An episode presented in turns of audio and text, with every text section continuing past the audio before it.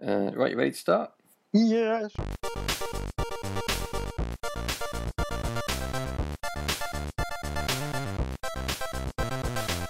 Hello and welcome to the We Don't Go Out podcast, a podcast about staying in. We've been doing it before and during lockdown, obviously, but before lockdown, and we're going to carry on after.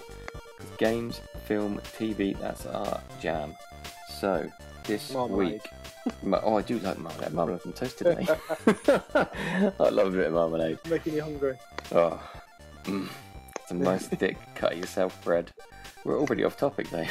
Yeah, okay. I've yeah. not even listed the topics But it- and we're off. But it was worth it 'cause it was a bit marmalade, and everybody like everybody likes Paddington, so we're all right. That was Yeah. another tangent. That was another Extension. That's not one of the films we're talking about. um, right, yeah, today we are talking about, uh, well, there's Gamescom going on. I've not seen much of it, but you've seen a few trailers, so we're going to talk about some of those. Um, what we've been playing, and then a few films you've watched, and then the film club, which is Blood Red Sky and The Dark, which I can't wait to talk about, but they're for later. Mhm. Uh, right, let's start Gamescom. Uh, let's start with Doki. Doki V. I don't know how you say this. It's Doki, Yeah. D O K E, and a capital V at the end. Yeah. You sent me the trailer for this, and Yeah. you've got a bit more info on it. Not not a lot, only really what we've seen. Well, not seen, seen, yeah, and read um, on Twitter. And what I first read was that it was. Um, when I seen it, I thought, oh god, I just hope it's a single player game and not like one of these. Um, is it an MMO they call it? Yeah, massive multiplayer online title, whatever, uh, role play game, etc. Yeah. And then it came out. Someone says it is. And I was like, oh my god, how typical. and then the developer actually tweeted and says, no, it's not. It's no, it was planned that, but they changed through development, and it's now a single player, open world action adventure title. Hmm. So I was like, well, that's quite cool. Yeah, yeah, that's that's right. I like open world games. I don't like it when they're like, um, what's the word? Like, I get a bit bored with like, um, is it Horizon? I got a bit bored with that um, after a bit. I think it was possibly all the um, crafting and having to pick up items and stuff. Um, it's such a vast map. It was just huge, wasn't it? Mm. But um, I am going to go back to that. But back to Doki V. I don't know if that's what's it called, Doki or Dovi. Doki, D O K E, and then a capital V at the end. Yeah. So back to that. Yeah, but I just the trailer. Oh god, that trailer. I mean, even the is it what do they call it? Um, North Korean music. It's, it's not J-pop, is it?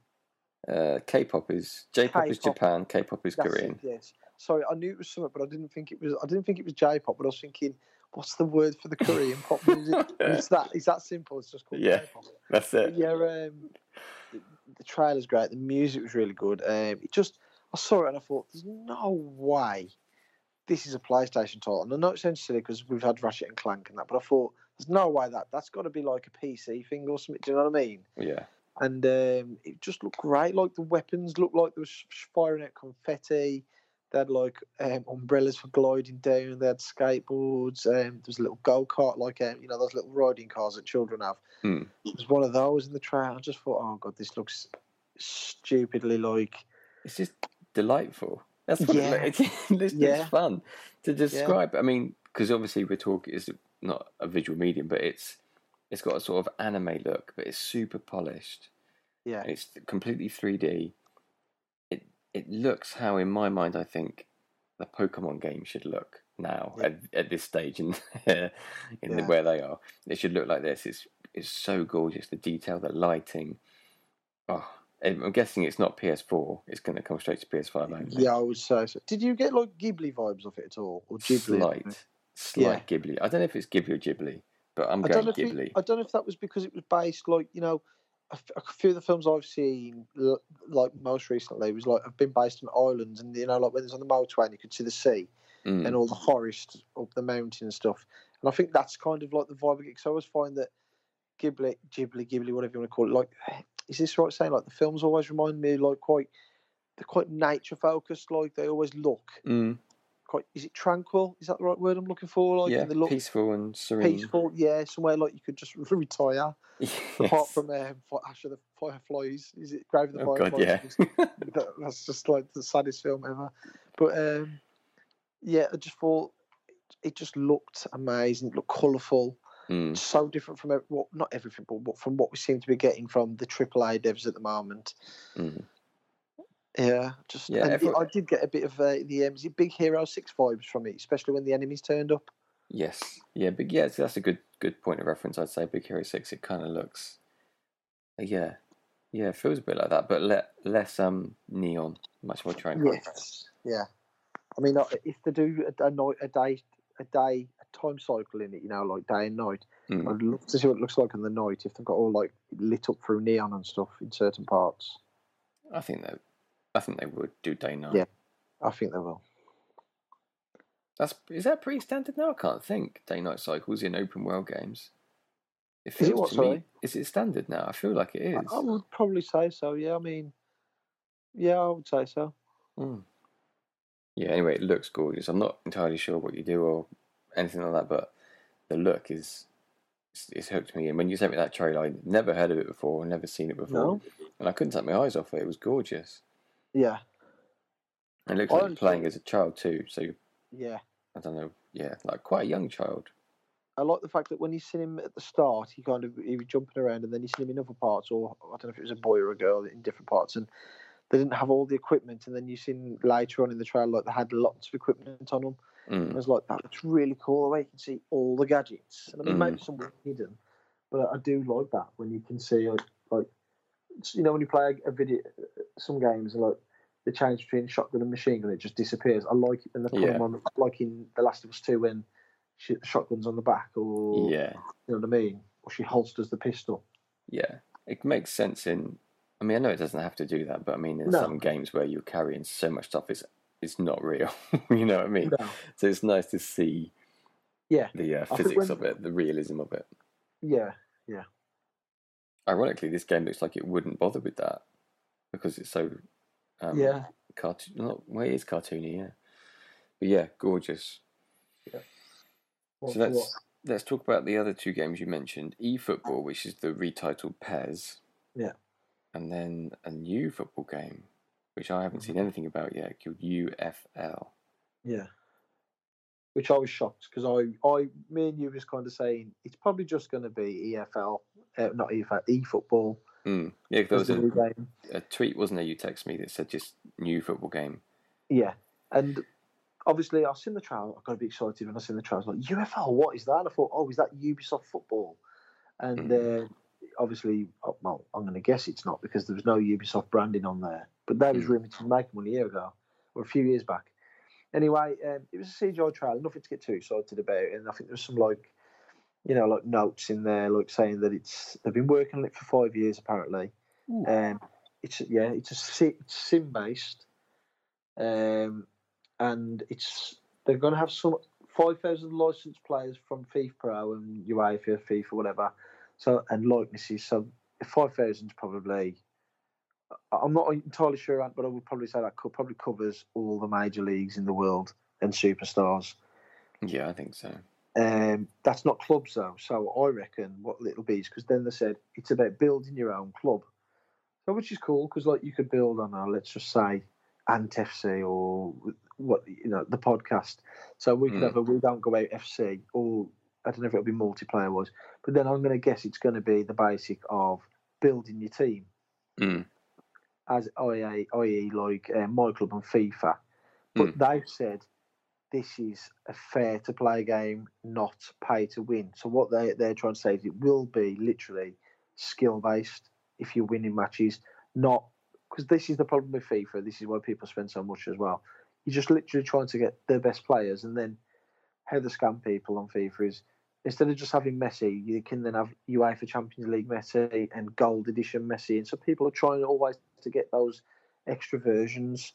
You know, like if they're yeah, you know, like say, yeah, yeah, that's what it's a con. 'cause they do those Champions League editions and that where they've had amazing games, and then people are trying to get those cards and Mm. whatnot. And um, so that was pretty much all we know about that until we get a trailer uh, or a demo of some sort, I guess. But then eFootball showed their trailer, and I've got to say, I was really, really unimpressed by the visuals. Um, did you see it? No, I haven't seen it. It was about six minutes long, and don't get me wrong, they weren't terrible by any means, but considering Konami said when they was taking a year off, we're using Unreal Engine from Fox Engine, and uh, it'll be our best game visually and all this. And it didn't look ugly by any means, but considering what FIFA looked like last year, I didn't think it looked as good as FIFA. And I think that's partly down to the fact that they want it on all platforms, including mobile. And they're saying it won't affect the PlayStation 5 and Xbox versions, but to me, it won't affect them because they haven't really set the bar that high anyway. um, it's not going to have. It's all it'll have when it launches. I think is a single player mode. You know, like versus mode basically, and PS5 versus PS5, and then eventually it'll come PS4 versus PS5, or maybe that's at launch, and then eventually you'll be able to play crossplay. Um, some of the new animations and shot stars won't be in the game at launch. Um, my club won't be in the game at launch. Um, obviously, they're going to put paid modes in there at some point as well, but I don't know. So it was just a really, and it, what I saw of it, they're saying we've reworked all the AI in this, and they're showing this long ball counter. So if your team is playing long ball against you, and then it's showing how you counter, and basically, they won the ball back. The defending team did, and it just showed you three players running forward arrows, and I was like, well, that's just a basic counter attack. That's not like, like I don't understand it because you know what I mean. Yeah.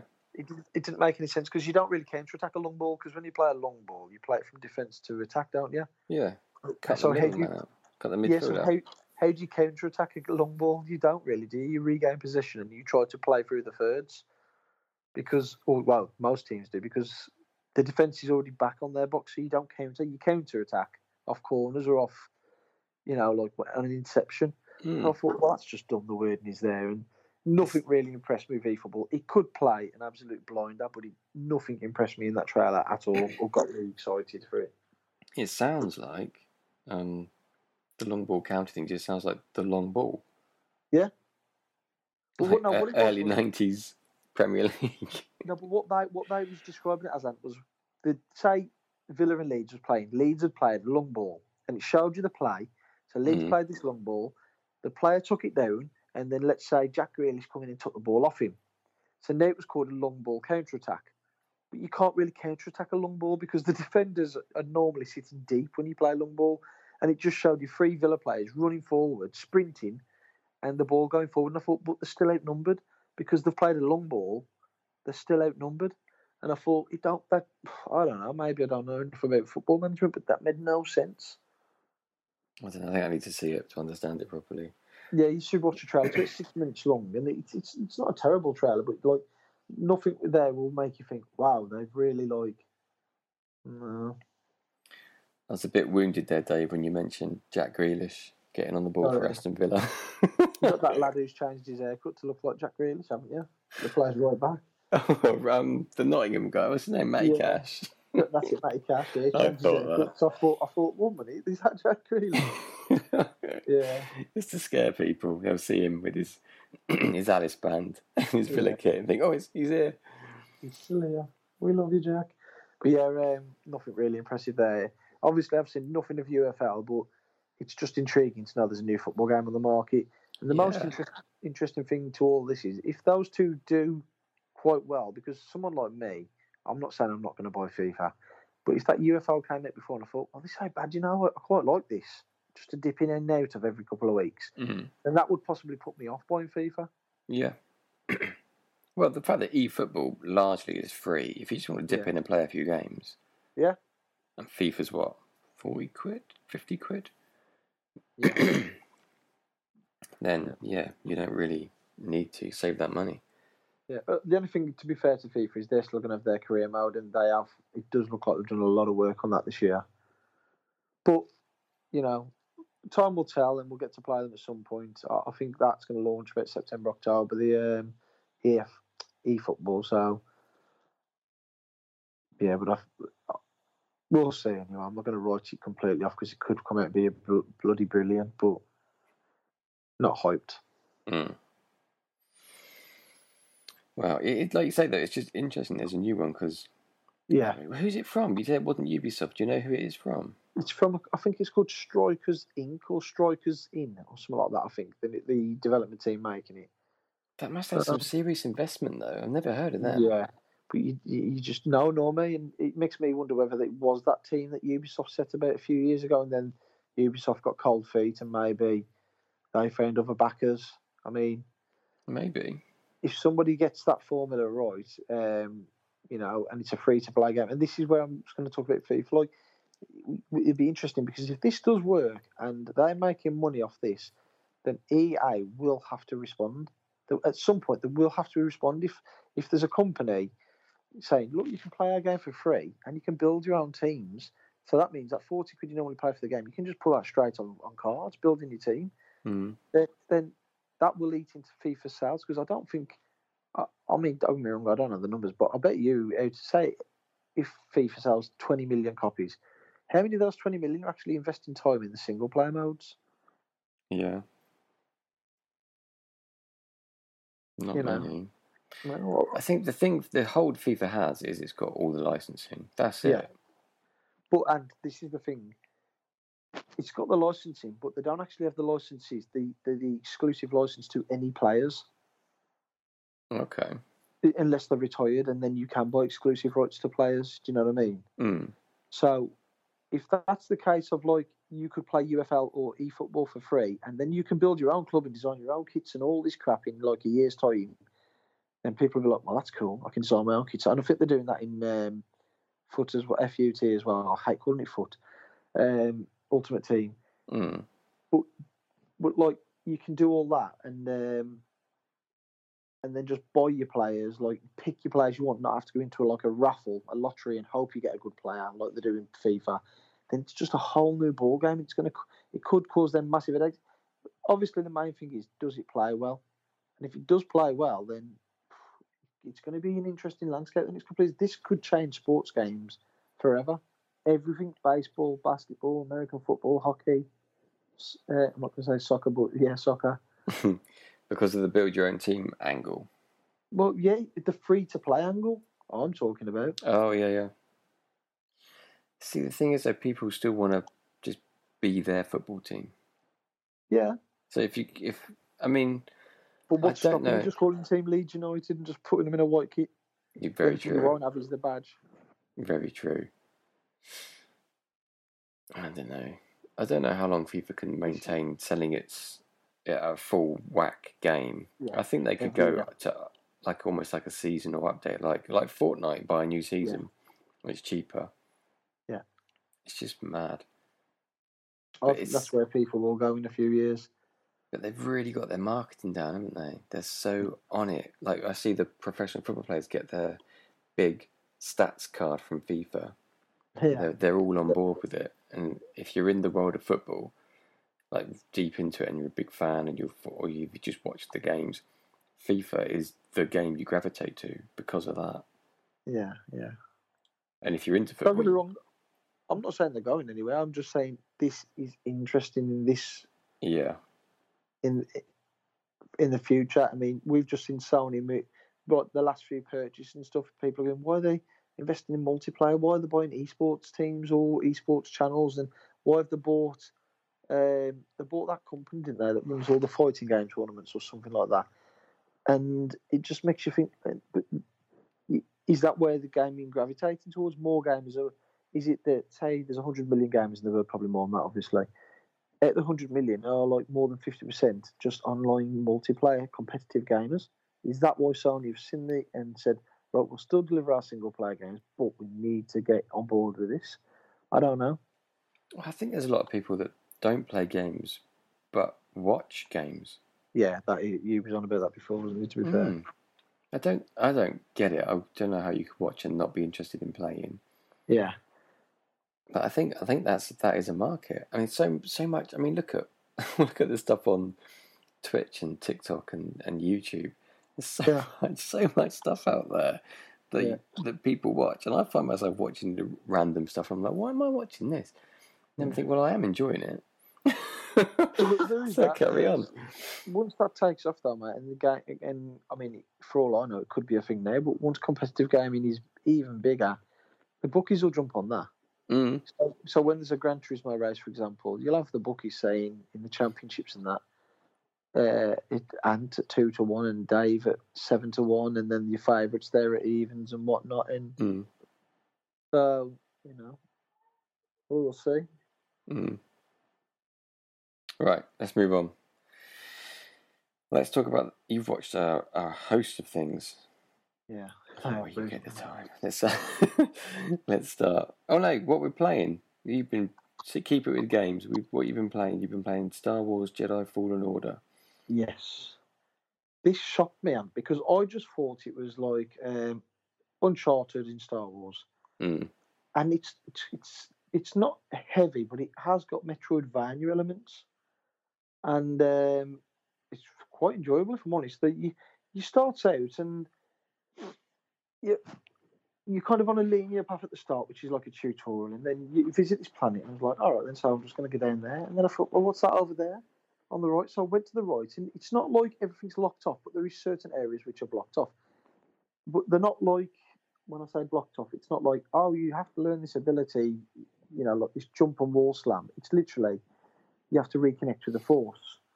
Mm. So you only have a few tutorials. So like there might be a ramp and you need to pull it down, but you might not be able to pull it down until like I don't know a couple of hours in, and little things like that. Do you know what I mean? Mm.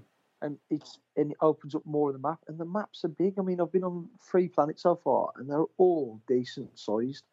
And like you learn how to wall run, and you learn how to like when you wall run, there might be a vine hanging or a rope, and you pull the rope to yourself, and you jump on that, then you swing across, and you wall run again, and you land, and you know what I mean hmm it's it, it is good. The the um the movement's great when you're running around and jumping and that, but it's it feels a bit maybe it's because it's on the P- I'm playing the PS4 version at 30 frames per second. Maybe it's that feels a bit stiff when you're trying to dodge and um, the attack. It feels very basic. There is a there is a bit to it, like with the dodging and the parrying and blocking and stuff.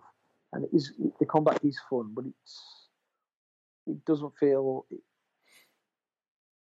as much fun as God of War, for example, when you're Mm. like laying into people, it just feels quite basic.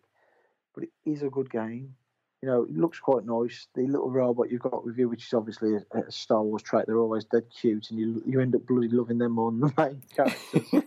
um, Is it a 3D shooter? What what what what's it like? it's it's third person. It's like like I said, I thought it was going to be like Uncharted, just a linear action game, Oh, yeah, walking yeah. through levels. But it's it's not each planet you visit. is quite vast and quite open, and they just open more and more and more and more. And you're just like, what?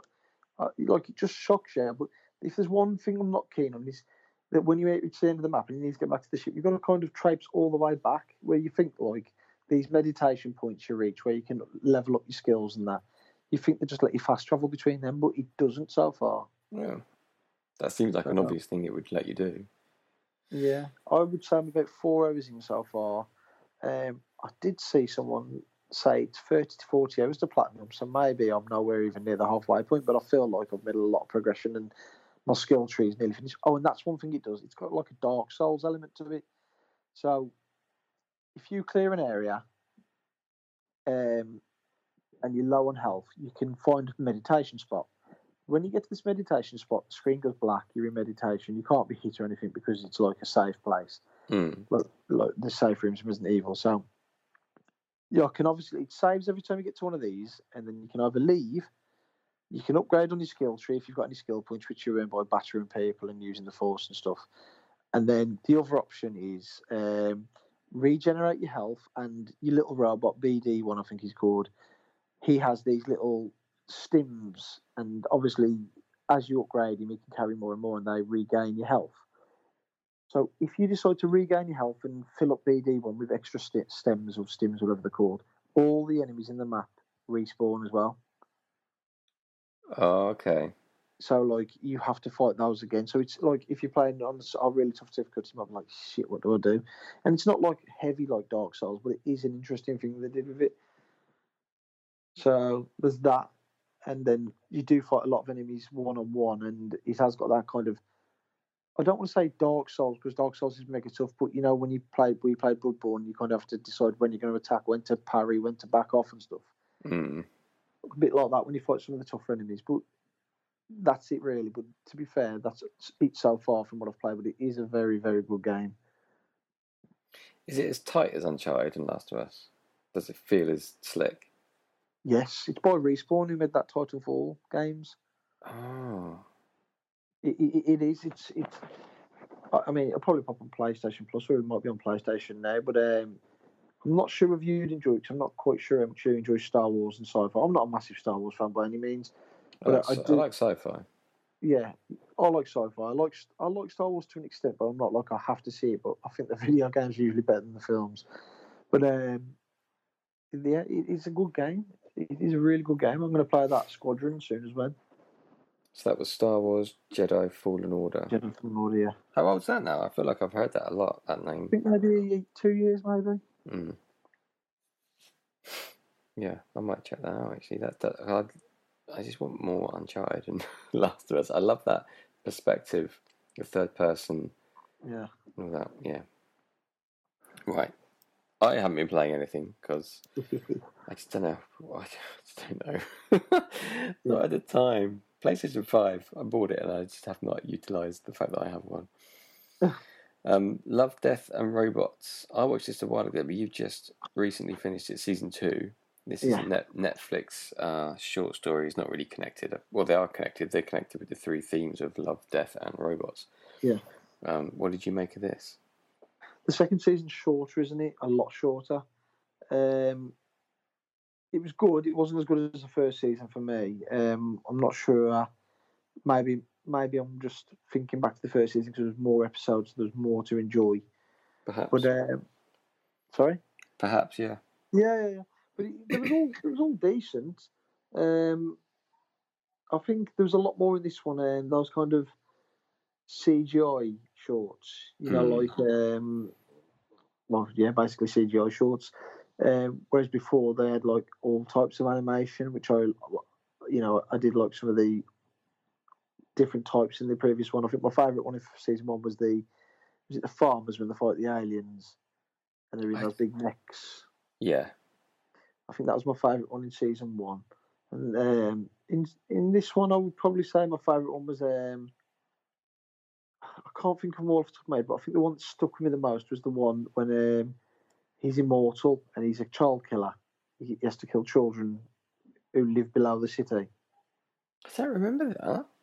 I can Yeah, only, like- I, only two have stuck in my mind, and that was the one where the house robot tries to kill the person, Oh yeah, The that was quite owner. funny, Yeah, yeah, and then the last one, which I wanted to talk to you about, because when that started, I thought, "Oh, this one's a completely different tone," and I liked the animation, the look of it, and I liked the concept, and I was interested to see where it went. And then I didn't really, there was no like payoff. I didn't really get it. This What one was the last one again? where the giant is washed up on the beach, like a Oh, massive yeah. human.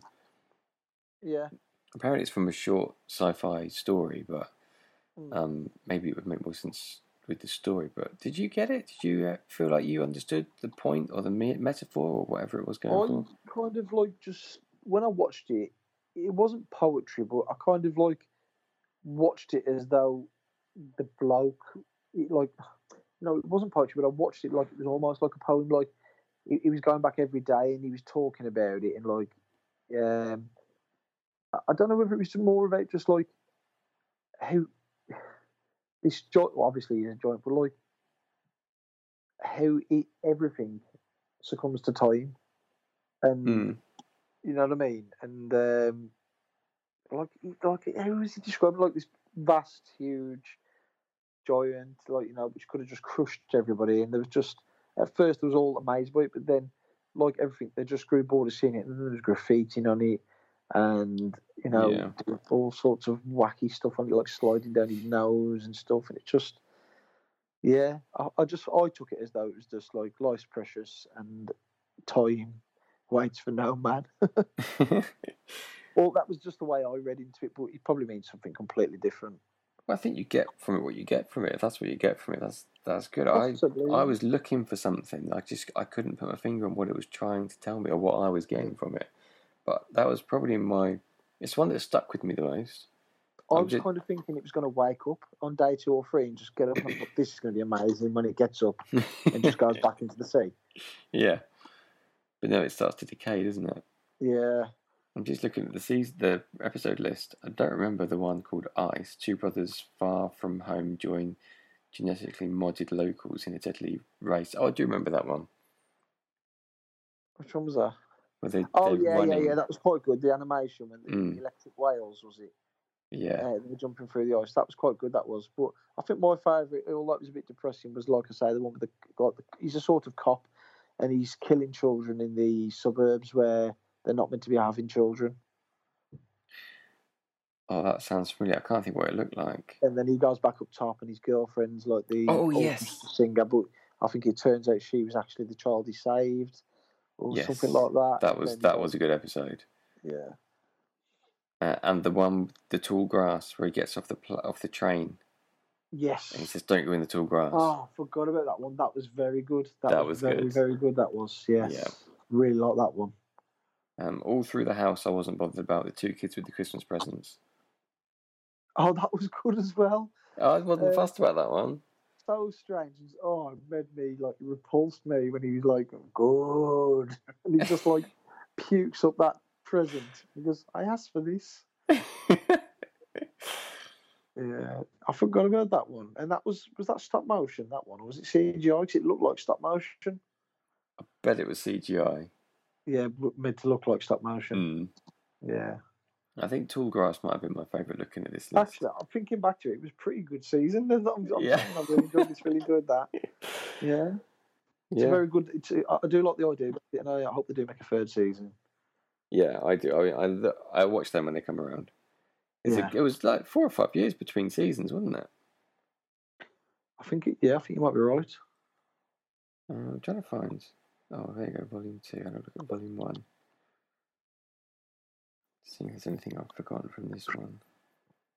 I know I might just watch these again. Volume one. It's been so long. Well, I started watching season one again when it finished. Mm. Oh yeah, there's a lot more episodes, isn't there? Yeah, I'm there's not, twenty odd remember, episodes, isn't there? not remembering much from them. Some of them are very short, like less than ten minutes. Yeah.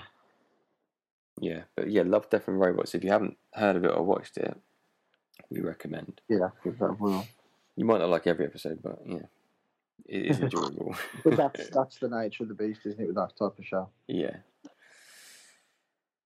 Uh, right, a few films you've seen, which you told me about. The Kid Detective. Right, I'll be dead fast with these. Go for it. The Kid Detective, the lead in it, he's in Shazam. He's been in a couple of other things, but I can't think of them off the top of my head. But he plays one of the adult heroes at the end of Shazam. Mm. Have you seen Shazam yet? haven't started yet. Oh, bollocks. Anyway, he's in Shazam and he's in this and he plays this kid detective. Well, he's not a kid, he's obviously an adult, but when he was a child, he solved a few a, a crime and he became quite famous in the town and basically got his own office. Um, the mayor gave him his own office and he solved lots of little petty crimes and he was known Mm. as a kid detective. He was the star of the town. Anyway, fast forward like 16 years or something and he's basically depressed and he's a bit of a a waster and he's still running this detective agency and he's just getting shitty like jobs and stuff now Mm. until a girl turn, a, a young girl turns up at his desk and says to him, "I want to help find who murdered my boyfriend because the police have made no progress." And then it goes from there to the end of the film, and there's lots of little plot lines and a lot of story de- character development, and um, you get to the end, and it's very good when you find out who did it. It's not like this massive reveal, Mm.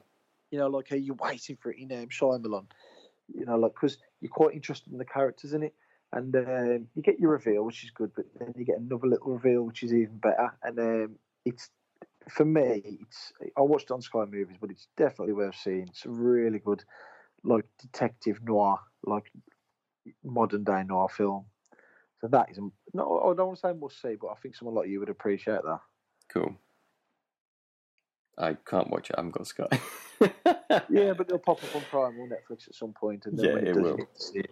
the Kid Detective. I'll keep my eyes peeled. Right. Then you watched something called Cruel Summer. Oh, this was brilliant.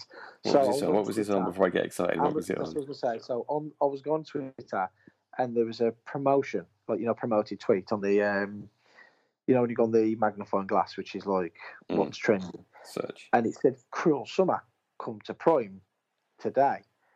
Um, and then I seen someone write, "This was the biggest hit in America last year, I think." Like, ooh.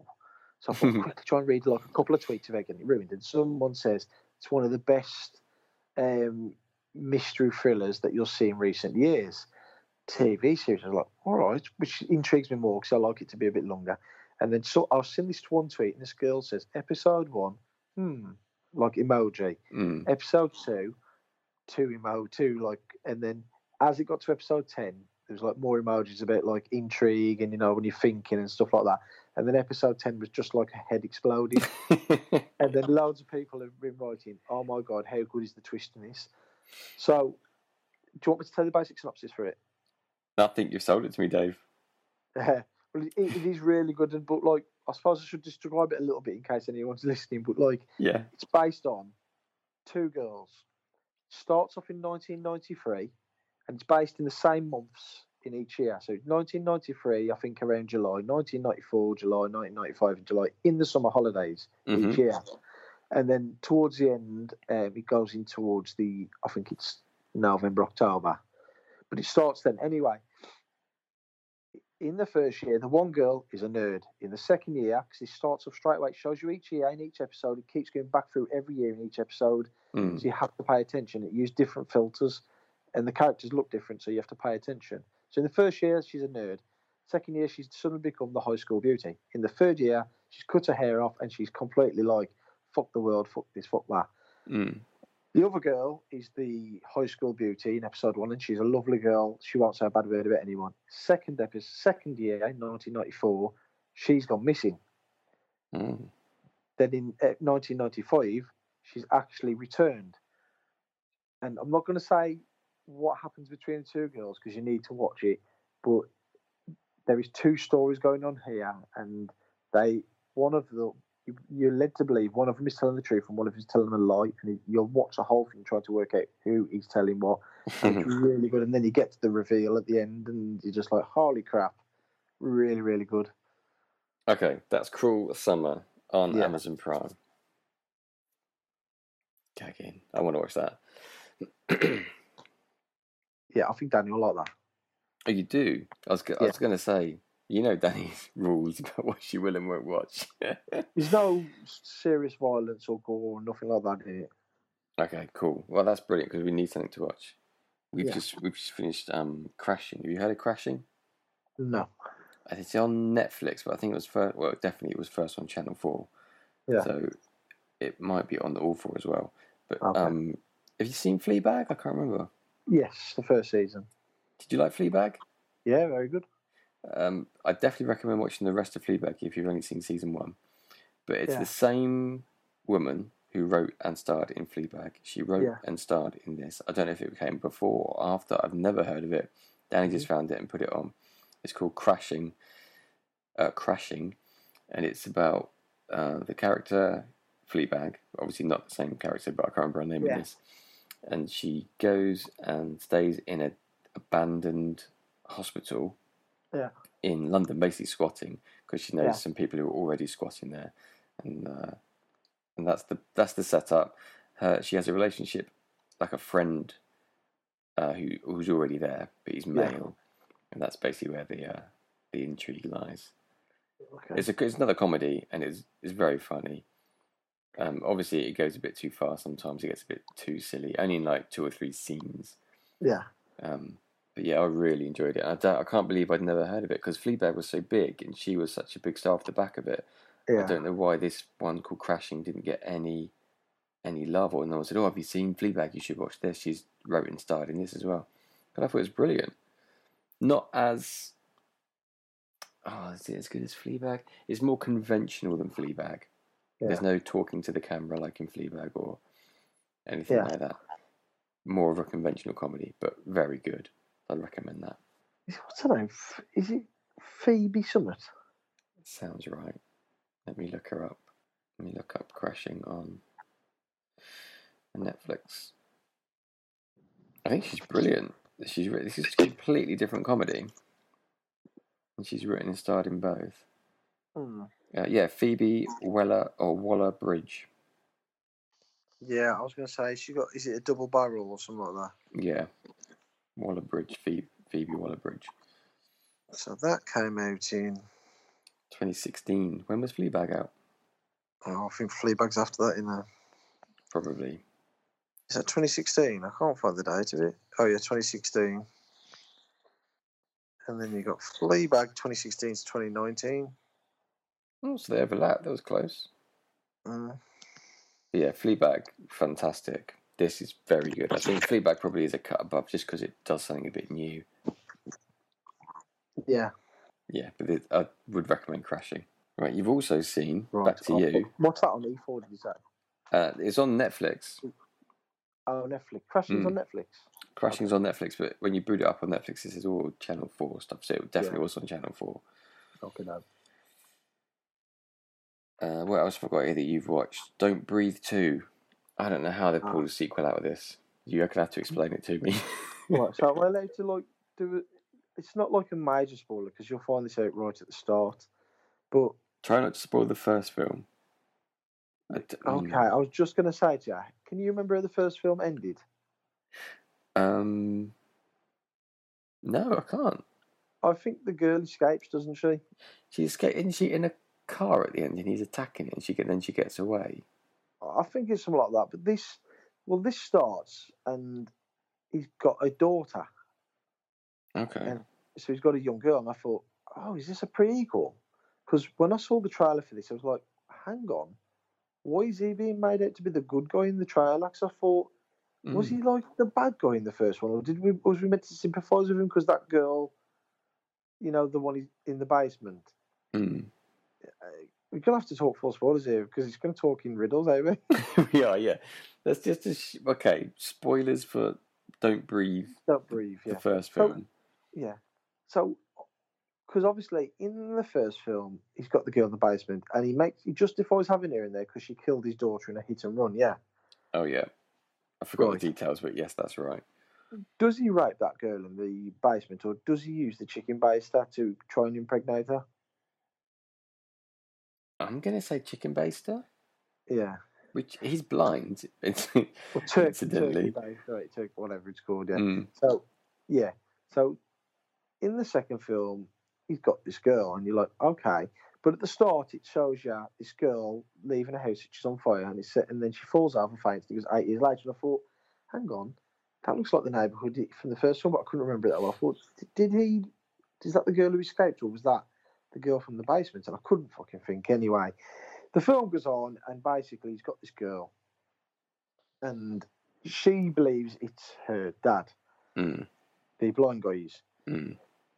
Um, the first half of the film is brilliant. Um, like shit basically goes down. Someone's trying to kidnap the girl, um, and he's like trying to stop him from kidnapping the house. And the camera work around the house is great. It's very violent, very gory, and um, some of the camera movements and the way they've done some of the stuff in there is brilliant. And the timing and stuff, you know, like to synchronize it all so they just about dodge the eyesight of like somebody, you know, one of the intruders and all that stuff. And anyway, that's good. Eventually, moves into the finale, the final third of the film, and it just kind of like, just like this is fucking daft, like, and it's just it sounds silly me saying this because I love horror, but it's just too violent. Like, just Too violent for Yeah. Dave. yeah, like you know, like, like when I watched the original Saw, I liked the original Saw, and not because of the violence, because I thought it was a good story, it was interesting, it was new, and it had that brilliant um, ending. When I watched Saw 2, I watched that and I thought, oh god, this is a bit grisly, and it does make me feel a bit nauseous when I watch stuff like that. And Mm. it- it- I watched the- Saw films, kept watching them for the twists, but it was just got worse and worse. And I don't, I'm not really into torture porn. I like body horror, like you know when I watch a David um, Lynch film and stuff like that. Is it David Lynch? Mm. No, it's not David Lynch. Is it David Lynch? That's, that is a name. yeah, I know, but I'm trying to think who does all the body art. But anyway, um, but they don't have it throughout the film. They have little like build up and tension. You think, oh, something bad's going to happen. You might have three in a film, maybe four at a push it towards the end. Like, well, that keeps And- them shocking, doesn't it? yeah, yeah. And in this, there's just too much stabbing, too much slicing of necks and like stuff like that. And you're kind of like, oh god. And at the end, I mean, he literally gets stabbed, slashed in the stomach. Um, someone stabs him in the back, and just like, the fuck is he still walking? Like it's ridiculous. Mm, too much. And then, you know, and don't forget, like he's got all these senses. Like he, the mecha, his senses are really um, more attuned because obviously he's blind. and He's show not- you that. Is he supposed to be like um Daredevil?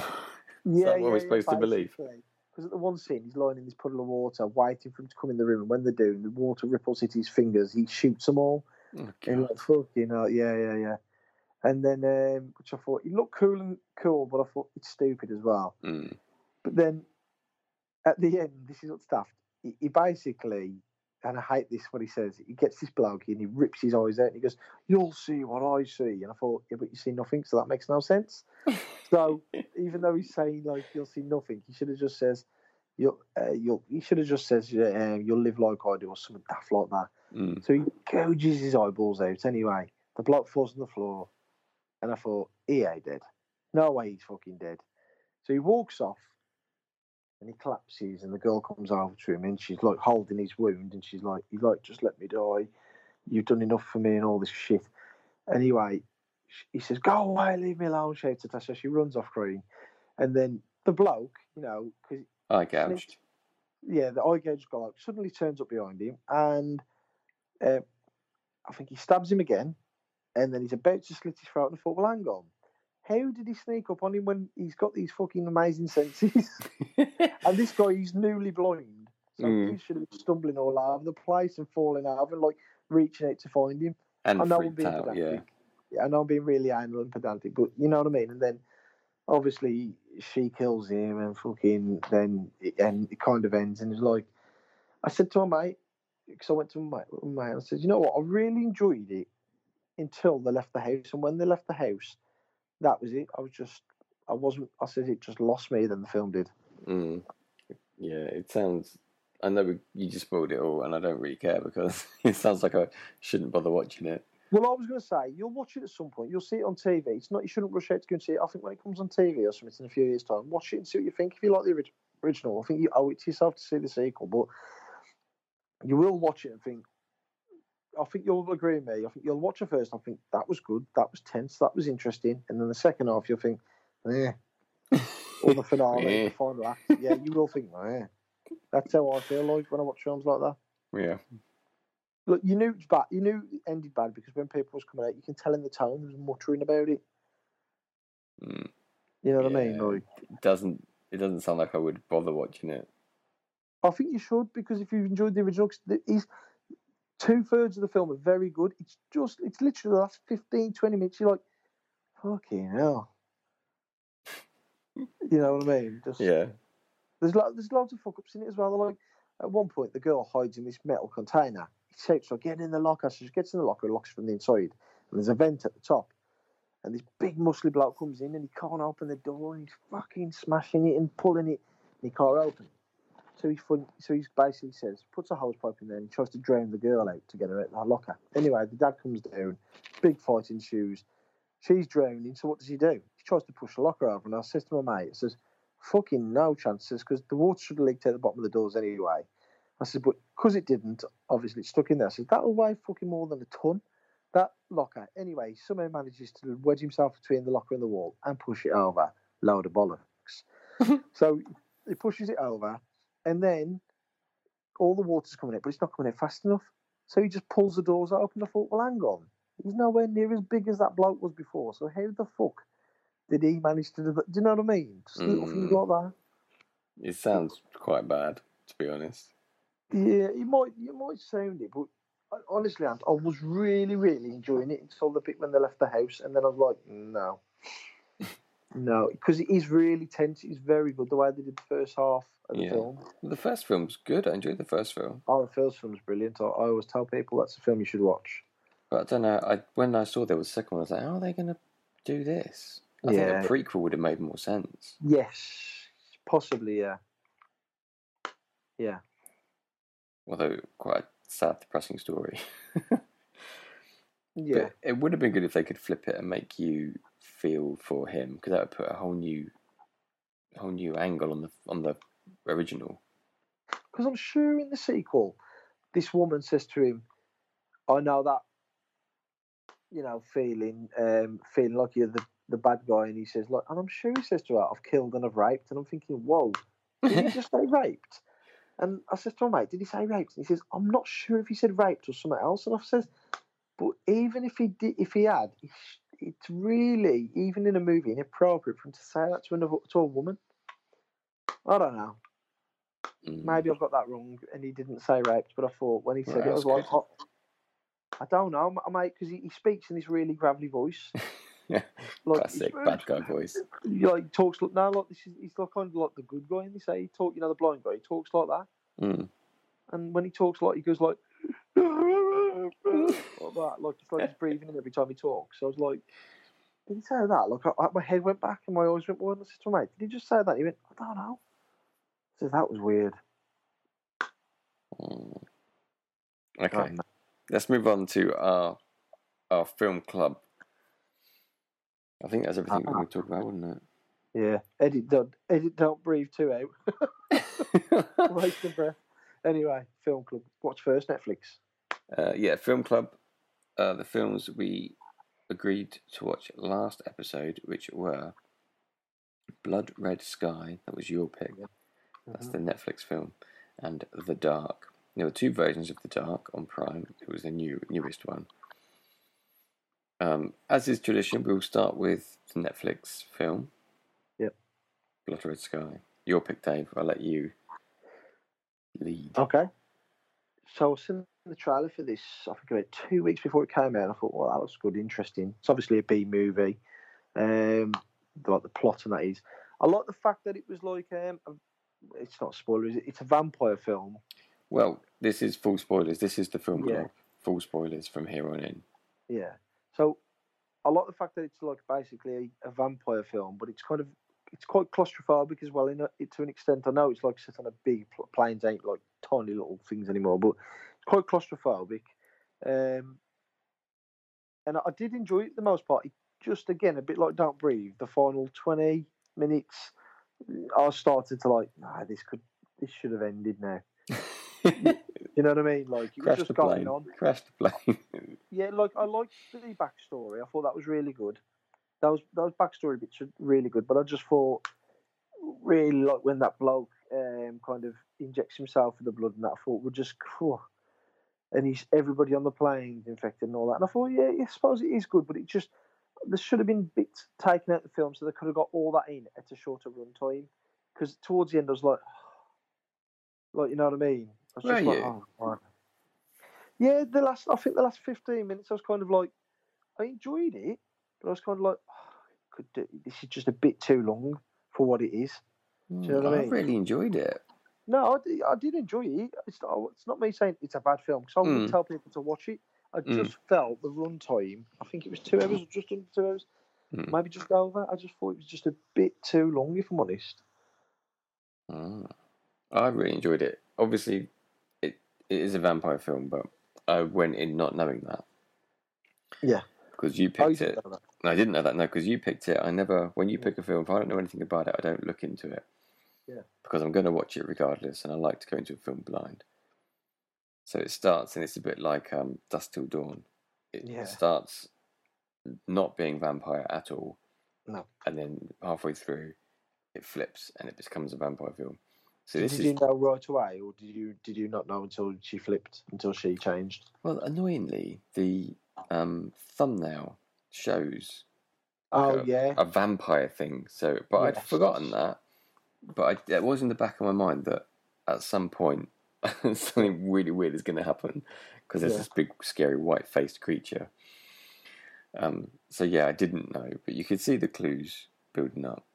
yeah, But no, I, I really um, enjoyed it, and yeah, it starts off as like a, a hijack film, isn't it? They're hijacking the plane, terrorists on the plane. There is some clues that the woman isn't quite normal, or there's something weird with the kid, or something's going on. Yeah. But yeah, when when it flipped, and she's struggling with wanting to eat people and protect her son and the rest of the innocent people on the plane, she's kept her morals. And you you see her backstory a little bit and how she became a vampire. yeah. Um, yeah, I I really really enjoyed it. It surprised me how much I enjoyed it. Mm. I couldn't sleep afterwards, not because it was scary, but just because like the adrenaline. I was I was pumped. It was I really enjoyed it. Yeah. Oh, I actually thought you were say the same as me. Like towards the end, I'd say the stupidest line in the whole film, which really pissed me off.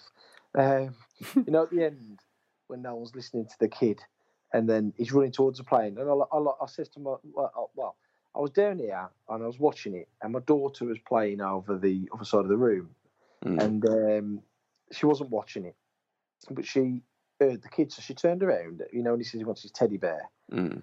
So she turned around and um, she must have been walking past to get some something. And she what, what, does he want his teddy bear so bad? What's in his teddy bear? I was like, "Oh, she already going on.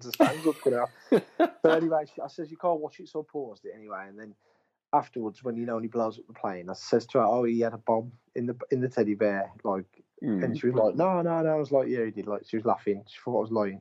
Mhm. But you know, when he does that, and then the, um, is it Farid? Yeah. runs back to the plane and he's like got the kid. And then the sergeant, whatever he's, he goes on the phone and he goes, uncuff him. I Yeah. was like, fucking for real. Like, I know, like, I knew he was innocent, but I was like, is that just how, like, is that just how it works now? Just uncuff him. I was like, fuck, you know, ridiculous. Mm. Just that really annoyed me. And obviously, um, there was a few other bits in there which was daft. But um, I just found it like, like obviously it's a B movie. Yeah, hundred percent it's a B. It's, it's well, it's probably got more budget than a B movie to be fair, but the idea is a B movie. Mm. Like you know, a vampire on a plane and that. And I like the way at the end when um, basically like you says, look, she's had so much blood, she can't fight it anymore, can she? hmm Yeah. You, you can't, so she has to like just leave him. And um, is that who jumps out the plane at the end when he's like running towards him and then he blows up the plane? That's the mom, isn't it? Is it? It's got to be, I think. Because they were all by the end of the film, Yeah, apart from the guy who was in the cockpit, Far, um, can't remember his name, Farad, Farad, him and the boy. Somehow the boy, oh, because he's sat in sunlight, isn't he? At the end. yeah, Yeah, he's. they're the only two that aren't infected. The rest of the plane are completely infected. yeah. So it could have been anybody running towards him. It's yeah. I just thought like you know at the end like um, obviously they've got to end the film somewhere, but I just thought like the way they dealt with it, like not the, not the directors that, but like the, the way it was written for like the army to do what they did. I thought that's just so fucking dumb. Hmm. like like I don't know, like it just seems silly that they waited till it was like night time to like infiltrate the plane, but like there's only so many entrances, so why don't they just do it in daylight anyway? Do you know what I Yeah. mean? yeah. It, it just seemed really like I don't know.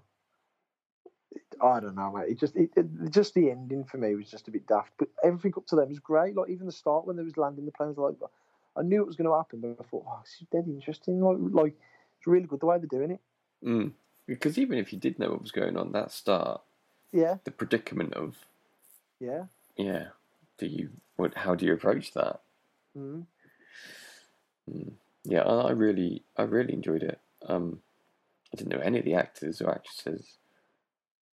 That one guy was, at, I think he was in Prison Break. You know, the um, the main leader of the gang before he gets killed. I've not seen Prison Break. Yeah, and um, the tall bloke, um, I can't think of his name. Um, I've seen him in some um, English gangster films. Mm. Um, I didn't recognise the psychotic bloke. He was good though, wasn't he? Yeah, he was good. I actually thought like he'd be a pretty decent Joker in um, a TV show movie. Oh, he would. Yeah, he's got the Yeah. wiry frame, isn't Yeah, but um, I didn't recognise anyone else. To be honest, yeah. he? I I thought the the kid actor was Yeah. a kid actor. He didn't like. He's not going to win any Oscars with that performance, but he was good no, enough. no, no, no. Yeah, he, he did his job there. To be fair, he wasn't. Yeah. He didn't have much to do. Did he? Except for run around and scream his mom's name a few times. Yeah. The the bit with the bomb in the in the teddy bear that was obvious, but also Yeah. also how did he know what to press yeah. to blow a plane up? Yeah, yeah. He was the terrorist. He was the Mm. mastermind behind it Yeah, he was. He was all in. I did think at the end that perhaps, um, you know, when she burns all the vampires in the in the in the explosion, or that's Yeah. how she was planning to kill them, and then obviously the kid does it. I thought the last scene would be that house where she burnt her first vampire. Yeah. I thought you'd see him just getting up and burning them doesn't work. Oh, that was a good idea. Yeah, that would been a very good twist, wouldn't it? That. yeah, like they're all actually not dead. That Yeah. that doesn't work. That'd yeah, be that cool. would be good. Yeah. But yeah, no, I I did enjoy it. I thought it was very good. Yeah, So that's a thumbs up from me. yeah, same. Yeah, Right now, my pick, which was on uh, Prime, called Yeah. The Dark. Uh, full spoilers for The Dark. Uh, I'll, I'll I'll read the um the intro thing, the premise. Uh, Fright Fright Fest presents, hailed by critics as the best horror film in recent memory. The Dark is a haunting and deeply intense atmospheric film about love, monsters, and revenge that is being compared to the spine-chilling "Let the Right One In." Love that film. Mina stalks the forest uh, that saw her murder. Anyone who enters becomes her feast. But when she meets a young boy, she becomes his protector. And it just says intense exclamation mark, which is a bit unprofessional for for an intro. yeah. Um, first of all, when she meets the boy, I was convinced that was a girl. Were you? I actually was, you know, like when he's in the car, he's talking, he can't see Mm. no one in the mirror. I thought he's fucking lost the plot. He has until obviously she meets him. Mm. Yeah. Oh, yeah. So the film in general, um, loved it. Uh, the intro, I found the intro really interesting because obviously you're you want that guy to die, the first victim. Yeah, well, you don't. You're kind of more intrigued what he's done. Like, Yeah. what's he running from? What's he running to? Yeah. Yeah, because you don't know the kids in the back, do you, at the start? No. No. And then he, I'll tell you one thing I found a bit strange when he, he's obviously on the run. Um, he finds that abandoned house, Yeah. which he's kind of forced to stay in because he gets that puncture. Yeah. Which is a planned puncture. The the baddie or the, the Yeah. suspected baddie at the start punctures the tire, and then he he finds that house. He finds the fucked up room with all those scary sketches on the wall and thinks, yeah, Yeah. this is where I'll have a nap. Yeah. so that's not where you have a nap. That's like clearly someone's someone's sort Yeah. of living there fairly recently, at least. Yeah. You don't lie down on that bed. No. But yeah, anyway, he he meets a grisly death early on, axe in the head, and then uh, then the girl who kills him obviously finds the boy in the boot. His eyes are scratched out, so he can't see her, that which is key. Um, and they strike up a relationship. So the girl who killed the guy has been living wild in the woods, um, suspected. And yeah, and she's fucked up, isn't she? Her face is all distorted and mashed up and cut and bruised. She's a zombie. Are we supposed to think that? Yes, hundred percent. I did She's not get dead. zombie. Yeah, she's dead. She's undead. I mean, and then she's obviously something in the woods brings her back. That's not what I was getting.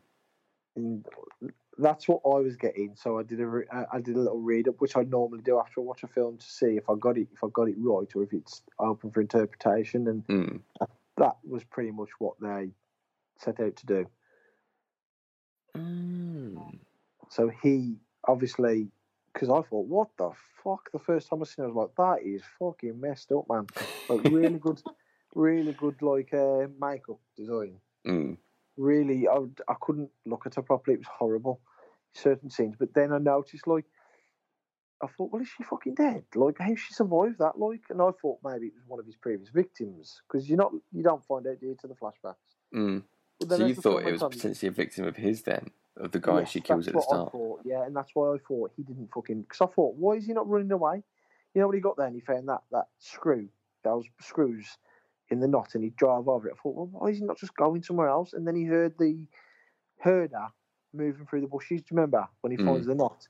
And I thought, so I thought, well, he knows who's here. He knows one of his victims is here, or he killed. He thought he killed and he hasn't. So he's probably thinking, I'll finish the job. Hence the gun Mm. hence why he didn't run off. You know what I mean? That's what I thought, where he's taking all his victims or something. But um, obviously not, and then she gets him good. But um, she starts to come back to colour, doesn't she, as the film progresses? Yeah. She starts to find her humanity again. Mm. But I I didn't think think she was dead. I thought, He buries her alive, that way. She's dead. Well, he smashes her fucking head in for one, and she's still breathing in the um, grave, which she would have died in the grave anyway.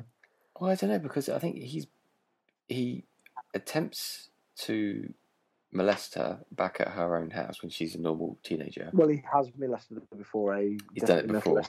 Yeah. Yeah, and then he he's in the room again, going to do it again. She fights back, she retaliates, and then he smashes her head in with a snow Yeah. globe. And then he takes her to the woods and buries her. Yeah. Or attempts to bury her. And Yeah. she pops out of the grave, and I thought she's just been battered. He thought she was dead. She wasn't dead, and now she's this messed up kid. But I think what I thought was this is how she sees herself because she does those sketches, doesn't she, of herself, and they're all messed up, and they're like her inner feelings more than what she actually sees. Mhm. And then when you see the other, and when you she meets the boy who can't see her, and he can't, so he has no visual concept of her. Yeah. And then sh so she's not judged by him the same way. So she reaches out, she helps him, and she probably sympathises with him because he's a victim. And then I thought she was sympathising with him, helping him, sort of getting him back to his actual family. And in that process, she goes through a healing. And then it turns out that she wasn't as messed up as she thought. And it was all mental and it was all in her head. And the way she looked was in her head. Because by the end of the film, she's like the normal girl. Yeah. And I thought she'd just come out of this mental anguish, this mental state, and was like more at peace with herself and was heading back out into the normal, back to a more normal life. Maybe that's a- a metaphor for it. Yeah, possibly, but she's got to be a zombie because she's eating human flesh and she's eating human organs at one point, isn't she? yeah, which was intense. But yeah, Yeah. she's eating the guy she killed, the paedophile at the start. And she spits out the human, the normal food, doesn't she? Yeah, when she tries the, was it cereal, like Lucky Charms or something like that, Yeah. it's disgusting to her. But I just Yeah. thought that's because she's been so long without sugar. She's used to eating like an animal. Yeah, there is that, but then I thought, which, ouch, excuse me. That I thought that, but then I thought oh, she's way too young to be like, how long has she been gone to not like be eating? I've been, like I say, your metaphor is pretty good to be fair. Like it does make sense, but I think if that's if the directors said she's a zombie, she's a zombie. Yeah. maybe, yes, that's true. but like, but maybe but the thing is, once you're a zombie, like, how does she then transform back to being human? Like, she, obviously she's dead. She's dead. Yeah, yeah. she's undead, but which doesn't mean you're alive, obviously. But then the humanity comes back from looking after this kid and helping him find his home, and obviously he's got Stockholm syndrome because he's like, is it Joseph or Joe Fa- Joe Fass or whatever his name is? All Mm. help me. Um, he's just found these, which is not obviously more paedophiles to molest him and whatnot. And um, But when he dialed the number, it was his parents. oh, was it? Yeah. I thought I thought he got she got the parents' number off him. Oh no, because he's winding the parents up, isn't he? Doing that apparently. Mm. But yeah, um, Well, no, is he? Because she says, "Oh, I got a call from this number earlier," and that's when he called and they answered, and he just hung up. I think he was scared about the repercussions because he was saying, "I can't go back, or they'll hurt my family." Oh yeah, yeah, yeah, yeah. Mm. I, back, you know, like I enjoyed it up to a certain point, and then it was losing me a bit. I think, I think it was in the house when he kills the woman. Mm. That bit started to lose me because I thought, why has he killed her? Like surely he knows that's like she's not threat. She's just threatening to kill the to shoot at if she if she doesn't. What does she say? Show her hands or something, or move away, or I can't think what she says to her. I can't remember now. She's, she's mocking her, isn't she? She's like, "Oh, is that a Halloween costume?" Yeah, that's it. Yeah, she's mocking her. Yeah, but um, it started to lose me a little bit there. I don't know why. I thought the Free Hunters as well. I thought that was almost like a comedy section. It was done so bad. you know, you know when the Free Hunters are there, and he says, "This is my brother and this is my son," Mm. and then she kills the brother, and then I hate it when Cameron goes to that. Like the the the show, yeah, the, the in where the bad guy or the monster's going to come out, and like they act surprised when she stands up. But Mm. really, they could see her. I Yeah. hate it when they do that in films. They're You not the- seeing the camera like- angles. And he, he says something really cheesy, and then he pulls a knife out, and I think she kills him. Mm. And then the son which I think he says this is my son. He's standing there taking a video of it. Yeah, he, he there's like a click, isn't it? He's like, click. He's Yeah, taking a picture, like, and he goes, "Oh shit!" Really? You just executed your uncle and your father, and that's the first thing you think to do. And I was like, It's the youth like- of today. yeah, I was like, this is more, but yeah, this is more B movie than um, Blood Red Story. But like you know, when you read the um, thing at the beginning, and this is the, one of the the best horrors in recent years. I, I just thought to myself, these people ain't watching horror films because it's not. Don't get me wrong, it's not a terrible film, but it's not one of the best horrors in recent years. They said that about that film I watched the other week. What was it called? That Midnight. I can't think what it's called. One I was telling you about before, I think, and um, that was just not scary at all. Now I know horror can take on different genres and different elements, but it's got to be scary to be a horror or get under your skin. Yeah, And they only got under my skin the first time I said, like, that is messed up. That is really good makeup. She's really fucking freaking me out. But then as it went on, she started talking. I just thought, I don't know, it's looking a bit saff now. Well, if you, I don't know if you noticed, but the, her look did soften. Yeah, he did. Yeah, she, a colour came back in that. Yeah, Colour came So back. thought- the big scar on her was starting to forehead went. Yeah, a big. The big scar on her forehead went away for a little while, yeah, but then I can't remember what happened. It might have been when she had to get the phone back. yeah, She went back full, full monster mode, and looked awful again. And I thought that was that tied in with my metaphor thinking of how she's had to. She was gradually coming out of that, being Yeah. pulled out by his presence, the boy. But then she had to slip back into monster mode to get the job done. yeah. Hmm. But when she scared the dog away in the cave, I think it was that. That was fucking hell, man. She looked really bad there, like really scary. Yeah, Well, that didn't make Well- sense either, though.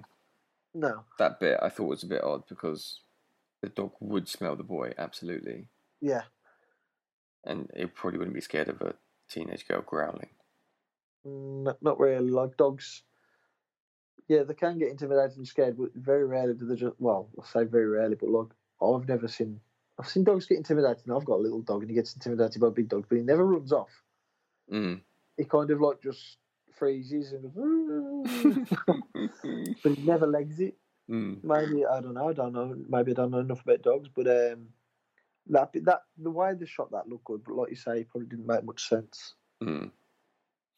I did. Um, maybe when they said it was the best horror movie in years, maybe they're just referring to the fact that it's a bit different. Eh, possibly. It's a I bit. don't. It's it's a bit I more think- to think about. Yeah, the only way to me that they can even mention let the right let the right one in. Mm. In That's a good film.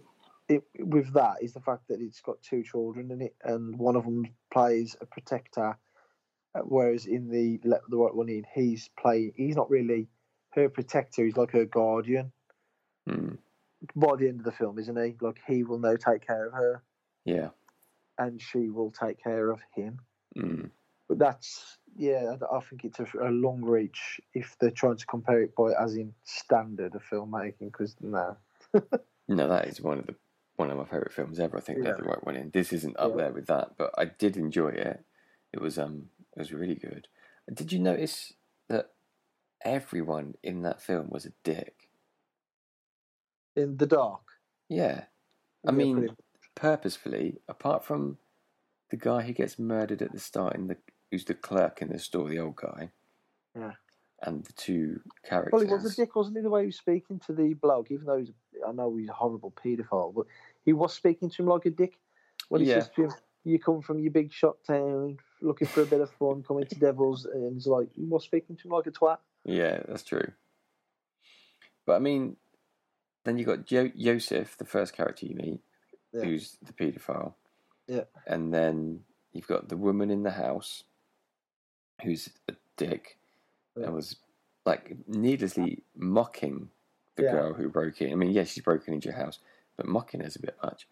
But did she actually think she had a mask on now? I don't know because my th- in my theory, she was a normal looking girl, and in her head she was the monster. So I that doesn't work with my theory. That whole scene. Oh yeah, of course, yeah. Sorry, yeah. So I'm not really sure. It might just been that she looked so like dressed in such shabby clothes.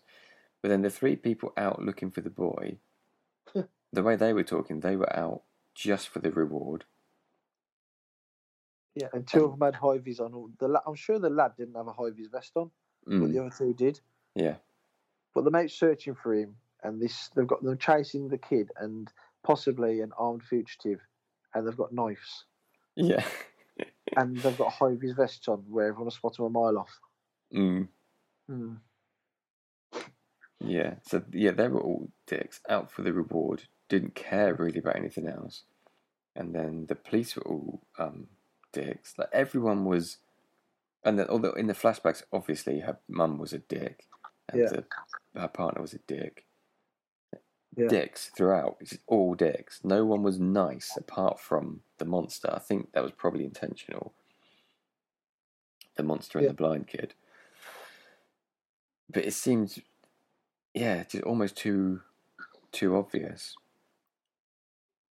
Not Yeah. not too obvious, too over the top in in Juliet's point home that no one was on her side. No one was doing the right thing for the right reason. Yeah, It was all even the police were getting it, uh, being uh, dicks. Yeah, which I found interesting, and it ended on the same shot it opened on. Did you notice that? uh, let me think.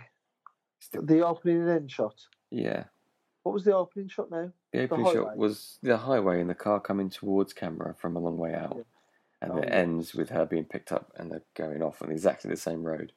You know that scene when uh, he's in the back of the pickup The the, the at blind the boy. end. Yeah. Now I don't know if I got confused there. Was that paedophiles picking him up again, or was that that wasn't his family? Was it? I don't remember the bit you're talking about. You know, at the end when she chases, he, he gets put in the back of a pickup, don't? The kid. And the pickup drives off, and she jumps on the back of it to get to help him. I can't remember. Oh my god! I'm not. I remember. I remember the scene, but I can't remember who's picking him up. Yeah, that's what I mean. And then she, the, the pickup flips over, Mm. and he's somehow still alive in the pickup, isn't he?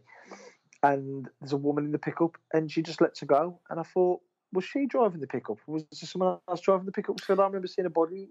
Someone else was driving the pickup. There were two men in the front and the woman in the back. And she was with the kid. She was with the kid, and And they're she let on her about. go. I think so. They're all on about the reward. I wonder if that was the daughter of the woman they shot in the house. Oh yeah. I think that's what it was actually. Okay. It just lost me for some reason at that point, and I, I don't know if we- whether I wasn't concentrating properly or I missed something. I was like, That's how. That's how they find him, isn't it? Because they say, "I'm just going to check on mum," and they're in the house. Yeah, That's that's what it was. That's the daughter, and they find the kid, and they they're going for the reward money. Yeah. And she check, she jumps on the car. but they must see her, like he says, as the monster because obviously she's like, uh, and she just lets her go and she just runs off. Yeah, because they're petrified of her. But then you would be Yeah. because she's jumping around and being animalistic, even if she didn't look Yeah. how she thinks she looks, or maybe if she did, I don't know. Yeah. But she can't return to a normal life because in the flashback she killed her mum. Yeah, yeah, that's true. Mm. Did she kill the boyfriend or not? She don't see that, do you? You don't see that, no. Sequel. Oh. No thanks. oh, I really enjoyed it. I thought it was good. So you Oh, were enjoyed- you were lukewarm on both films, were you? Yeah, I think if if he told me if he says to me which I'd watch, I'd rather watch Blood Sky again, Red Blood Sky, Blood Red Sky again. And I did Mm. enjoy Blood Red Sky for the most part. It was just the finale, a bit like like I said to you about Don't Breathe too. Mm. But this lost me pretty much halfway through. It wasn't a bad Mm. film by any means, but I just I was like, it's not scary. It's gone into road trip mode. Um, I don't know, man. It just yeah. I really enjoyed it. I enjoyed this one more. Put the case Really? forward for my film. Not just because before we started recording we talked about introducing a which film was best. Yeah, yeah. Not just because We're because gonna have I, a draw this week, aren't they? I think we are going to draw because I think you're going to pick Blood Red Sky and I'm going to pick Yeah, The Dark. Yeah, Mm. Not just because it's my film, because I was actually when I watched Blood Red Sky, I thought that was good. That was, Mm. but I actually thought The Dark would be better than that from what I've from what you know like the synopsis and what I've read and stuff. The I hype it got, yeah. Yeah. But I didn't think it was worthy of the, the some of the like praise it was getting. Mm. But sometimes someone comes out and it's so different from what you're normally getting in the horror movies. Like people like shit their pants and go, "Oh my god, this is gonna be who," you know what I mean? Like this Yeah. is the new wave of. And I thought if that's our new horror wave, oh fucking hell, man! Oh, I'll be watching horror. Remember back in the day when the Blair Witch came out? Oh, we was on about that today. Me and my mate was. He said his wife um, was sick watching it because um, the motion sickness from the camera. Oh, not because it was scary. No, no, it's not scary, is it? The Blair Witch. It's just, it's No. confusing. You just can't see nothing. It's unwatchable in my eyes. yeah, it's not the best film. I barely remember it to be honest, but yeah, I, I remember watching thinking that was a lot of hype about nothing. Yeah. Made the money off it though, and people was coming at the cinema saying, "Oh my god, it's the scariest thing I've ever seen." Like, nope, nope, nope, nope, nope, nope. Not at all. Yeah. So it's a draw this week. I'm going to vote for my film. You're going to vote for yours. Mm. One one. That's fair enough. Yeah. Inter- I thought week. you'd. I thought you'd like both of those films as much as I did because I liked both No. a lot. I was too harsh on Blood Red Sky. Like I've made it sound like I didn't enjoy it. I did enjoy Blood Red, Blood Red Sky, and I'll probably watch it again at some point. Mm. But it, it, it like I didn't expect it to blow me away. Mm. But like I say, you know, the bit probably when when um, he turns himself, the the maniac, Mm. and then he starts turning everyone on the plane. I was starting to get a bit fed up with it then. Yeah, his character went a bit far. Yeah. He was a bit too um composed when he had her pinned down. Did you think? Um, which bit was that? When he had it when he took her blood? Oh yeah, yeah, yeah, yeah, yeah. It's like I don't know if you'd think to do that. I like the fact that the vampires didn't just heal; that they had to have blood to heal and regain the strength and stuff. Well, that was quite cool the way they did stuff Mm. like that. Mm. That But maybe good. that was partially because she just wasn't full vampire as well. She was like, she hadn't really dined on blood, had she? Well, no, because she was doing those injections. Yeah. Well, I thought I thought it was a good film, very good film. But like I say, it's just let down by a few little, not plot holes, but leaps, leaps of um, storytelling. Yeah. No, no, no. it's hilarious that Evie knew there was something in the teddy. You are. Oh, Yeah. yeah. yeah. She's like, see, like she just she had too daft like that. She loves her films, but it's so bloody obvious, wasn't it? yeah, Yeah. yeah, it was, and it was obvious what was in it as well to everybody watching. Yeah. If you've been paying attention, yeah, you'd know. Mm. All right. So we've got a draw this week. Yep, draw this week. So let's announce our next films. Let me load my synopsis up. I think it's still there. No, it's not. Wait, what am I gonna read my picking? What am I picking? I don't know. It's your I mean, choice. what, no, I mean, from which which service? Your Netflix. On Netflix. Here we go. I should have seen this by now, but I've never seen this before. It's an old film. It's from 1988. I bet you'd get it straight away. In this animated film, based on the manga series, two childhood friends are pulled into the underworld of Neo Tokyo and forced to fight for survival. Any guesses? Is that the synopsis? Yeah. It's not Akira, is it? Yeah, it is. Oh. Have you seen Never it? seen Akira? Yeah, of course. I've never seen it. Oh yeah. No. Oh, you're gonna like that. I hope so. I was watching the trailer for it the other day, and I thought, wow, Japanese animation was so far ahead of its time. Yeah. Like I was watching like the Ghibli trailer, and I was thinking, how the flipping heck does that look so good from like 1980 something? My it name ages really well. It ages so well. Yeah. But yeah, uh, Akira. Oh my god, the start to that film is brutal. Really good film though. So when did you last watch this? Oh, over a decade ago easily. Okay, so you're going to rewatch. Yes, hundred percent. Yeah. Excellent. Right. Oh, I know yours because we talked about it before. Yeah, I'll let you do the synopsis. Okay, it's on Prime, isn't it? In the lawless border, uh, in the lawless border area stretching between the U.S. and Mexico, an idealistic FBI agent played by Emily Blunt is enlisted by an elite government task force official to aid in the in the escalating war against drugs. The film is Sicario. Is that how you Yep. say it? Sicario. Yep.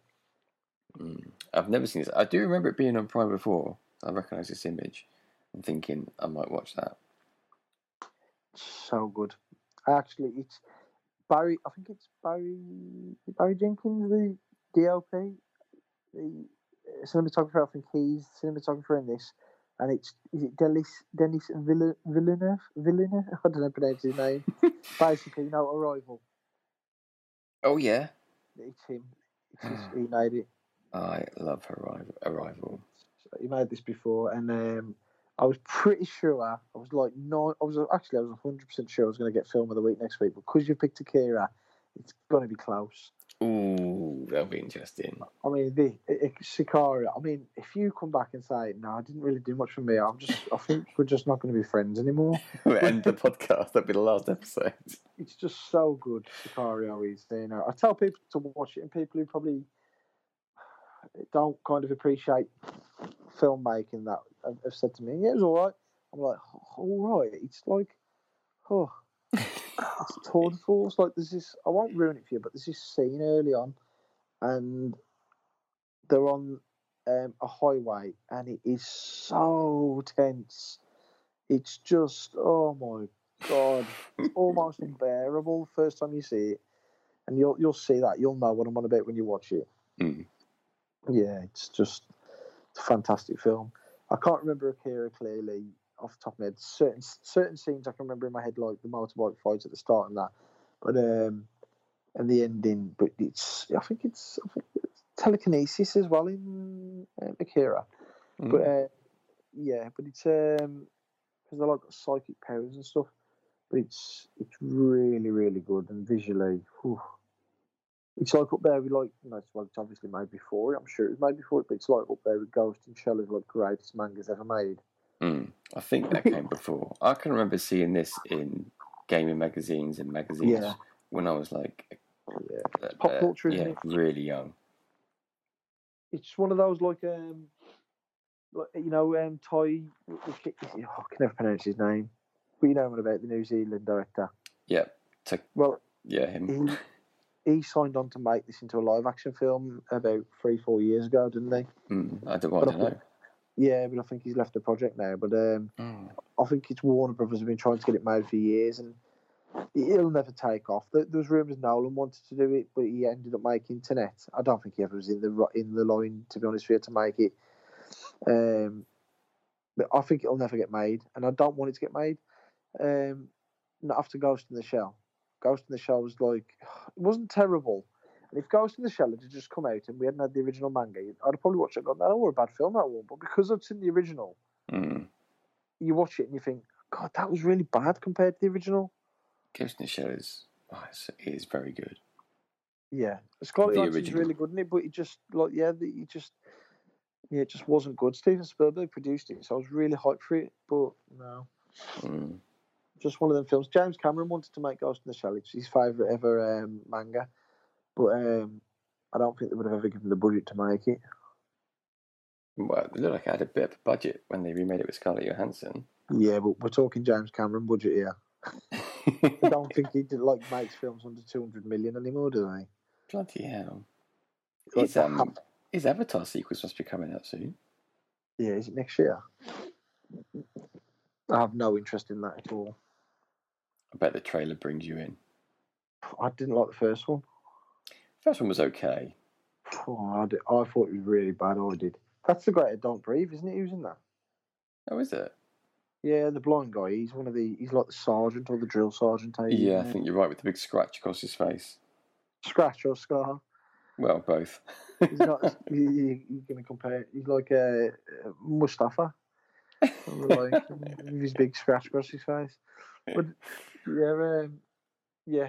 I was going to say, I'm not really into the Avatar films. It's just too much CGI for me. It was a lot of CGI. Yeah, I mean, it's, it has to be done, doesn't it, for what they're doing? But it just Mm. it didn't really interest me either. But um, yeah, I don't know if they're going to do that because like 3D is just dead in cinemas, isn't it? So are they coming out as 3D films? I presume so, because that's that was the film that launched it, wasn't it? Really, it really put it back on the map. Yeah, but 3D is basically dead in cinemas unless they've still got the um, ability to play 3D films. But if they have, I just don't see people flocking to watch it in 3D again. I bet they will still show it. Um, But we'll still it'll be massive in. China. Because China love anything like that, don't they? They like um, Dunno. the superhero films and all that kind of action based stuff, Yeah, CGI and stuff. They love it, don't they? So it'll be massive in China. Um, I'm not sure anywhere else, but isn't he making two of them or three of them at the same time? I think so. I think is it going to be overall going to be a trilogy, or is he making another three? I don't know. I don't know, but I'm sure it's cost two billion or something daft like that to make these next two, three films. Well, the first one was the record breaker at the time, wasn't it? Is it still the, No, I'm on about I'm on about production costs. just to make them? Yeah, that's what I'm sure I read. They've spent something like one or two billion to make these three films. Because the first one cost about 300 million to make, and I think it's made two billion at, the- at the box office, hasn't it? It made a stupid amount of money. So you can understand them backing him with one to two billion to make the next three films. Yeah. But, mate, if that first one doesn't go gangbusters, yeah, yeah, it's like those um first three Star Wars films that that came out. oh man. I reckon still, the Ubisoft, the Ubisoft Avatar game looks really good, don't they? yeah, I keep hearing that. I've not ever seen it running. No, nor me. But um, it's not something. Even if it was great, it's, it, it'd probably be something that I just wouldn't get interested because I feel like it's like um, Star Wars and you know, like Star Trek and all those, like where you need to know the whole lore of the universe that they've, Yeah. they've created. I it would have to be a very special game to get me to play a Star Trek Yeah. game. Yeah, I reckon that's good on the VR, don't they? That bridge one. Yeah, that was an interesting concept. That was, wasn't it? Yeah, That was just like all controlling the same spaceship in a in a fight, wasn't it? All having different things to do. It looked really good. I think. Oh yeah, I've got eight percent left. I just my phone just leaked, so I was just checking. I got eight percent. Carry on, sorry. I was just saying the concept of that Star Trek game did look really good and interesting. Yeah, I would have tried that actually if, if I knew enough people with VR and willing to pay for it. Oh, is it multiplayer? Is it? Yes, you have to play multiplayer. Oh, I didn't realise it had to be multiplayer. I just thought like it was like you kept switching between all the characters. No, well, I don't know if you can do that, but the way I under, well, the way I understood it was it's four. I think it was four people, all controlling different part of this ship, or maybe three Yeah. people controlling this ship, and one person who can see what all of them are doing, trying Mhm. to give them, tell them what to do. It's a cool Yeah. concept for a game. Cool concept Yes. for lots of arguments. Oh yeah, hundred percent. right, that was a bit of a tangent. We normally wrap it straight after the film club. I know. Yeah, I was just say, just can you edit it? Just put the wrap in. Right, yeah, probably. Let's uh, let's wrap now. Let's um finish it. Let's um just a quick reminder: the films for next time are Akira, which is A K I R A if you're searching for it on Netflix, and Sicario, S I C A R I O on Prime. Not not dyslexic friendly. These two, I have to say. As speaking as a dyslexic, these two are not dyslexic friendly I was just going to say, why are you spelling them out? because they're not easy films. I mean, Akira should pop up if you've ever watched anything manga on Netflix before, because it just will. And Sicario, just search Emily Blunt if you can't spell Sicario. Yeah.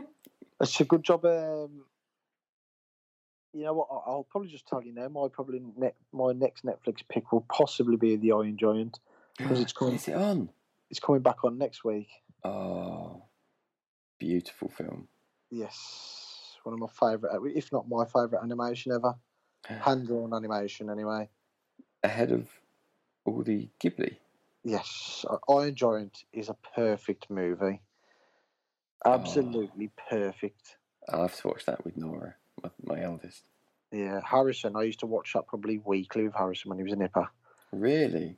Yeah, he loved it, man, and he loves um, Real Steel with Hugh Jackman, the boxing robots. Oh, I've never seen that.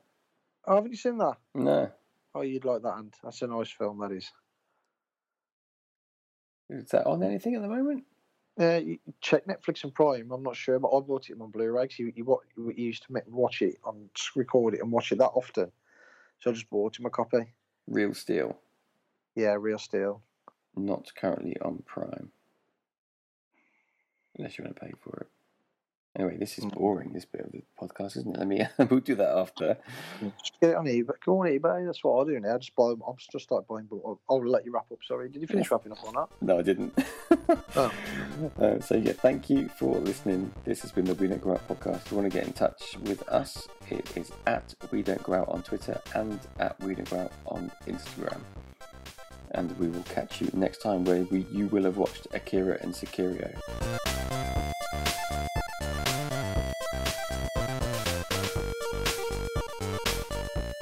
Sicario. You boy. Yeah, boy.